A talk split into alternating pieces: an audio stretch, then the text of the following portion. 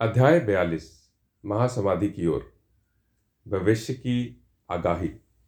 रामचंद्र, दादा पाटिल और तात्या कोटे पाटिल की मृत्यु टालना। लक्ष्मीबाई शिंदे को दान। समस्त प्राणियों में बाबा का वास। अंतिम क्षण। बाबा ने किस प्रकार समाधि ली, इसका वर्णन इस अध्याय में किया गया है। प्रस्तावना। गत अध्यायों की कथाओं से यह स्पष्ट प्रतीत होता है कि गुरु कृपा की केवल एक किरण ही भव सागर के भय से सदा के लिए मुक्त कर देती है, तथा मोक्ष का पथ सुगम करके दुख को सुख में परिवर्तित कर देती है। यदि सदगुरु के महाविनोशक पूजनीय चरणों का सदैव ध्यान करते रहोगे तो तुम्हारे समस्त कष्टों और भव सागर के दुखों का अंत होकर जन्म मृत्यु के चक्कर से छुटकारा हो जाएगा। इसलिए जो अपने कल्याणार्थ चिंतित हों, उन्हें साई समर्थ के अलौकिक लीलामृत का पान करना चाहिए। ऐसा करने से उनकी मति शुद्ध हो जाएगी। प्रारंभ में डॉक्टर पंडित का पूजन तथा किस प्रकार उन्होंने बाबा को त्रिपुण लगाया, इसका उल्लेख मूल ग्रंथ में किया गया है। इस प्रसंग का वर्णन ग्यारहवें अध्याय में किया जा चुका है, इसलिए यहाँ उसका दोहराना उचित नहीं है। भविष्य की आगाही। पाठकों, आपने अभी तक केवल बाबा के जीवन काल की ही कथाएँ सुनी हैं। अब आप ध्यानपूर्वक बाबा के निर्वाण काल का वर्णन सुनिए। 28 दिसंबर सन 1918 को बाबा को साधारण सा ज्वर आया। ज्वर दो तीन दिन तक रहा। इसके उपरांत ही बाबा ने भोजन करना बिल्कुल त्याग दिया। इससे उनका शरीर दिन प्रतिदिन क्षीण एवं दुर्बल होने लगा। सत्रह दिनों के पश्चात, अर्थात 15 अक्टूबर सन 1918 को दो बजकर तीस मिनट पर उन्होंने अपना शरीर का त्याग किया।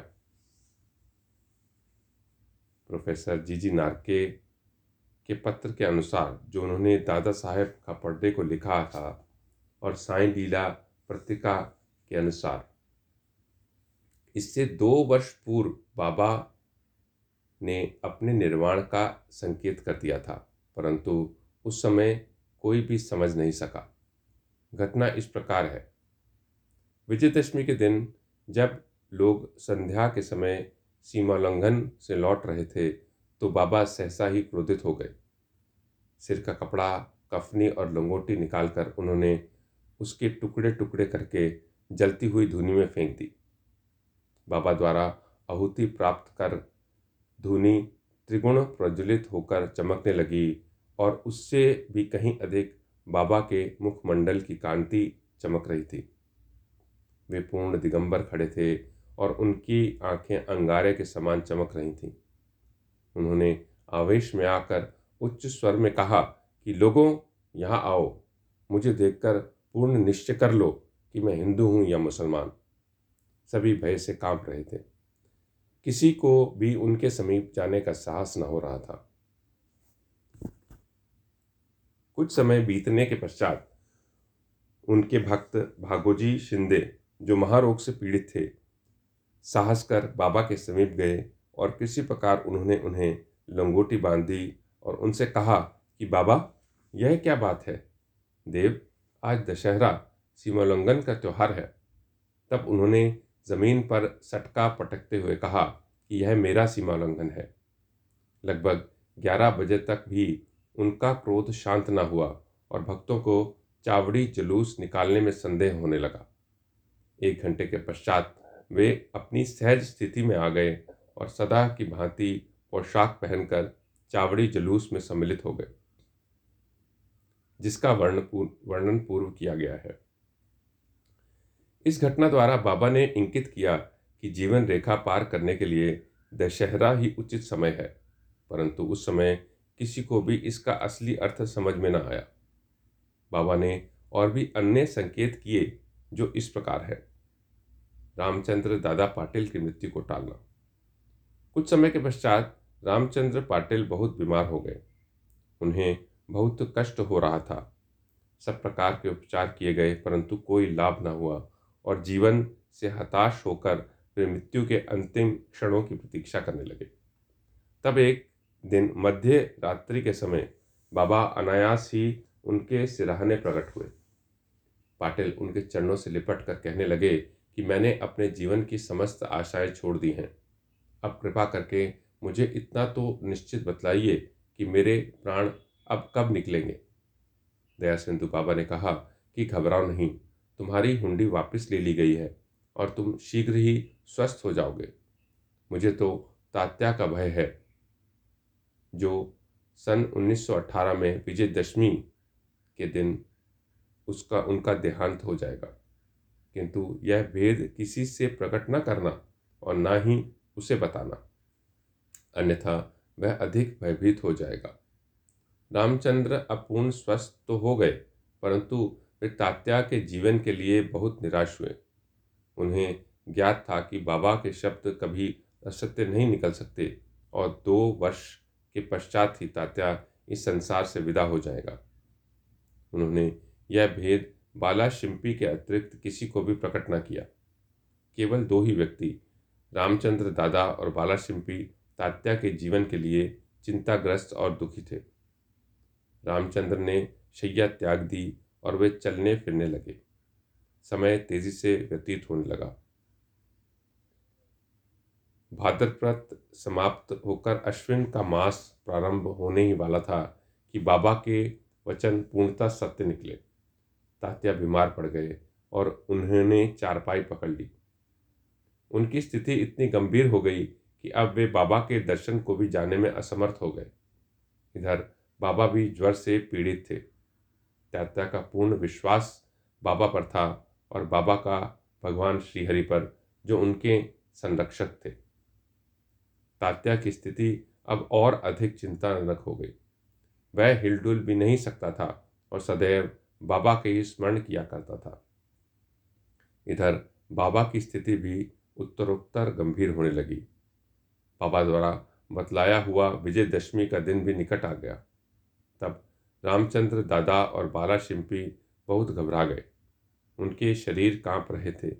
पसीने की धाराएँ प्रवाहित हो रही थीं कि अब बापा, अब तात्या का अंतिम समय निकट है। जैसा कि विजयदशमी का दिन आया, तात्या की नाड़ी की गति मंद होने लगी और उसकी मृत्यु सन्निकट दिखलाई देने लगी। उस समय एक विचित्र घटना घटी। तात्या की मृत्यु टल गई और उसके प्राण बच गए, परंतु उसके स्थान पर बाबा स्वयं प्रस्थान कर गए और ऐसा प्रतीत हुआ जैसे परस्पर हस्तांतरण हो गया हो। सभी लोग कहने लगे कि बाबा ने तात्या के लिए प्राण त्यागे।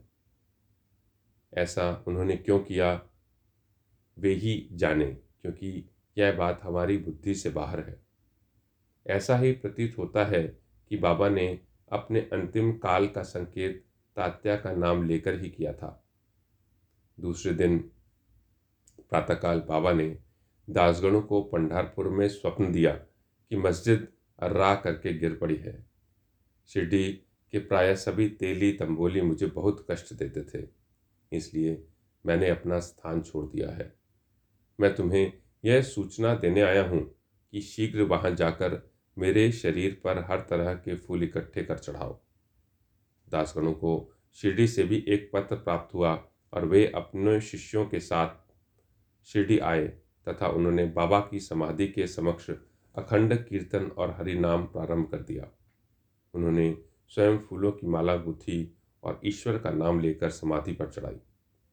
बाबा के नाम पर एक वृहद भोज का भी आयोजन किया गया।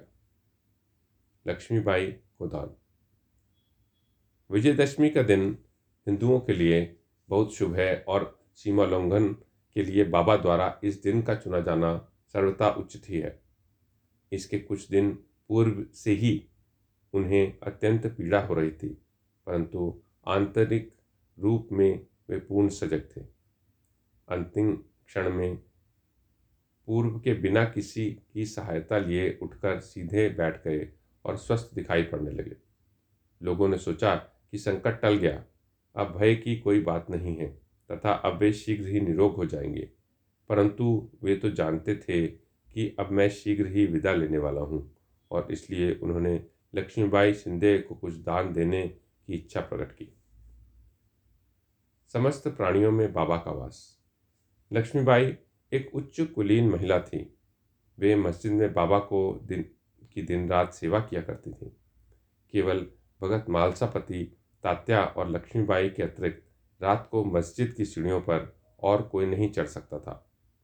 एक बार संध्या समय जब बाबा तात्या के साथ मस्जिद में बैठे हुए थे, तभी लक्ष्मीबाई ने आकर उन्हें नमस्कार किया। तब बाबा कहने लगे कि, अरे लक्ष्मी, मैं अत्यंत भूखा हूँ। वे ये कहकर लौट पड़ी कि, बाबा, थोड़ी देर ठहरो। मैं आपके लिए अभी रोटी और साग लेकर आती हूँ। उन्होंने रोटी और साग लाकर बाबा के सामने रख दिया, जो उन्होंने एक भूखे कुत्ते को दे दिया। तब लक्ष्मीबाई कहने लगी कि, बाबा, यह क्या? मैं तो शीघ्र गई और अपने हाथ से आपके लिए रोटी बना लाई। आपने एक ग्रास भी ग्रहण किए बिना उस कुत्ते के सामने डाल दिया। तब आपने व्यर्थ ही मुझे कष्ट क्यों दिया? पापा ने उत्तर दिया कि व्यर्थ दुख ना करो। कुत्ते की भूख शांत करना मुझे तृप्त करने के बराबर ही है। कुत्ते की भी तो आत्मा है। प्राणी भले ही भिन्न भिन्न आकृति प्रकृति के हों, उनमें कोई बोल सकता है और कोई मूक है, परंतु भूख सबकी एक सदृश ही है। इसे तुम सत्य जानो कि जो भूखों को भोजन कराता है वह यथार्थ में मुझे ही भोजन कराता है। यह एक अकाट्य सत्य है। एक साधारण सी घटना के द्वारा बाबा ने एक महान आध्यात्मिक सत्य की शिक्षा प्रदान की कि बिना किसी की भावनाओं को कष्ट पहुँचाए किस प्रकार उसे नित्य व्यवहार में लाया जा सकता है। इसके पश्चात लक्ष्मीबाई उन्हें नित्य ही प्रेम और भक्तिपूर्वक दूध रोटी व अन्य भोजन देने लगी, जिसे वे स्वीकार कर बड़े चाव से खाते थे। वे उसमें से कुछ खाकर शेष लक्ष्मीबाई के द्वारा ही राधा कृष्ण माई के पास भेज दिया करते थे। इस उच्चिष्ट अन्न को वे प्रसाद स्वरूप समझकर प्रेम पूर्वक पाती थीं। इस रोटी की कथा को असंबंध नहीं समझना चाहिए। इससे सिद्ध होता है कि सभी प्राणियों में बाबा का निवास है, जो सर्वव्यापी जन्म मृत्यु से परे और अमर हैं। बाबा ने लक्ष्मीबाई की सेवाओं को सदैव स्मरण रखा।